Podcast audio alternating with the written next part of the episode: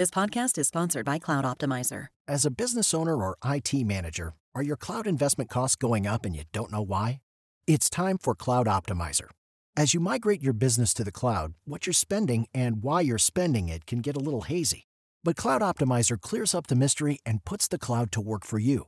Cloud Optimizer starts by analyzing usage patterns, right sizing resources, leveraging discounts you may not be aware of, implementing automation, and much more. And by reducing unnecessary expenses and maximizing performance, Cloud Optimizer guarantees you a savings of five times what you spend for their service. As you utilize cloud based services more and more, you don't have to lose sight or control of your spend. You can stay agile, streamline your costs, and optimize your performance, plus save significant money with Cloud Optimizer. Make the cloud work for you with Cloud Optimizer. Get a free assessment and find out how much you can save by going to cloudoptimizer.com. Go to cloudoptimizer.com for your free assessment. That's cloudoptimizer.com. Coming up on 5 Minute News. Al Qaeda leader behind 9 11 attacks killed in US drone strike. Ukrainian troops push to retake south of the country from Russian forces. And California becomes latest US state to declare emergency over monkeypox. It's Tuesday, August 2. I'm Sunta Templeton. President Biden has announced Al Qaeda leader Ayman al Zawahiri has been killed in a US drone strike in Kabul. An operation he said delivered justice and hopefully one more measure of closure to families of the victims of the September 11, 2001 attacks. Al Zawahiri, along with Osama bin Laden, plotted the 9 11 attacks that killed nearly 3,000 and brought many ordinary Americans their first knowledge of Al Qaeda. Bin Laden was killed in Pakistan in May 2011 in an operation carried out by US Navy SEALs. US officials, speaking on the condition of anonymity, said Zawahiri was tracked to a safe house in downtown Kabul and killed on Sunday morning when it was hit by Hellfire missiles from a US drone. Now justice has been delivered, and this terrorist leader is no more. Biden said from the White House on Monday. No matter how long it takes, no matter where you hide, if you are a threat to our people, the United States will find you and take you out. He said he had authorized the precision strike last week and that no civilians were killed. Three spokespeople in the Taliban administration in Kabul declined to comment on Zawahiri's death. The operation is a significant counter-terrorism win for the Biden administration, just 11 months after American troops left the country after a two decade war. Ukrainian forces are scaling up attacks to reclaim territory in the Russian occupied south of the country. The Ukrainians have used American supplied rocket launchers to strike bridges and military infrastructure in the south, forcing Russia to divert its forces from the Donbass in the east to counter the new threat.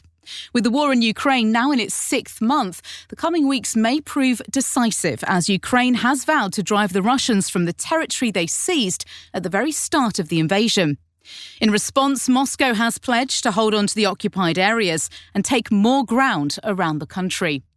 Ukraine has received about a dozen American built multiple rocket launchers and has used them to strike Russian ammunition depots, which are essential for maintaining Moscow's edge in firepower is as the United States has accused Russia of using Ukraine's biggest nuclear power plant as a shield by stationing troops there and preventing Ukrainian forces from returning fire and risking a terrible accident.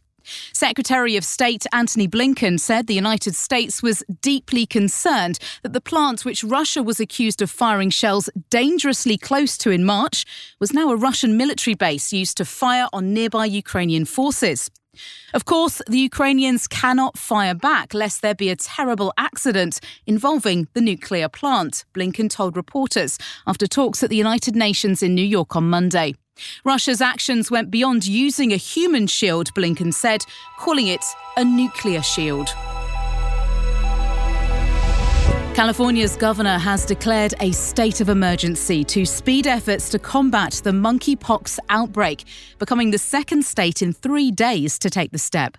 Governor Gavin Newsom said the declaration will help California coordinate a government wide response, seek more vaccines, and lead outreach and education efforts on where people can get treatment and vaccination.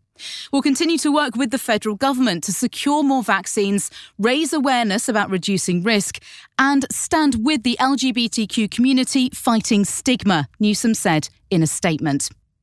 The type of monkeypox virus identified in this outbreak is rarely fatal, and people usually recover within weeks. But the lesions and blisters caused by the virus are painful. The declaration in California came after a similar one in New York State on Saturday and in San Francisco on Thursday. You can subscribe to 5 Minute News on YouTube with your preferred podcast app. Ask your smart speaker or enable 5 Minute News as your Amazon Alexa flash briefing skill. Subscribe, rate, and review online at 5minute.news.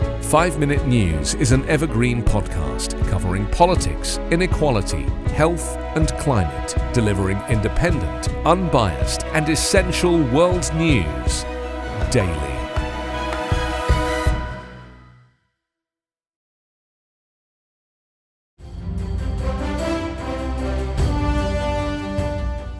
This is Peter. And this is Tom. We want to tell you guys a little bit about our podcast. Tom and I met in college, became best friends, and then teachers almost 20 years ago. Sometimes school just does not allow us to elaborate on the topics that we find interesting, like the real shark attacks that inspired the movie Jaws, or the real historical context to Indiana Jones artifacts. Where does cereal come from? Or are zombies real? Does Ben Franklin really deserve to be on a $100 bill? On our podcast, just like in our class, there are no stupid questions. Just two friends having lighthearted conversation about history, pop culture, and the context of current events. Listen to History Teachers Talking Podcast from Evergreen Network, anywhere you get your podcasts.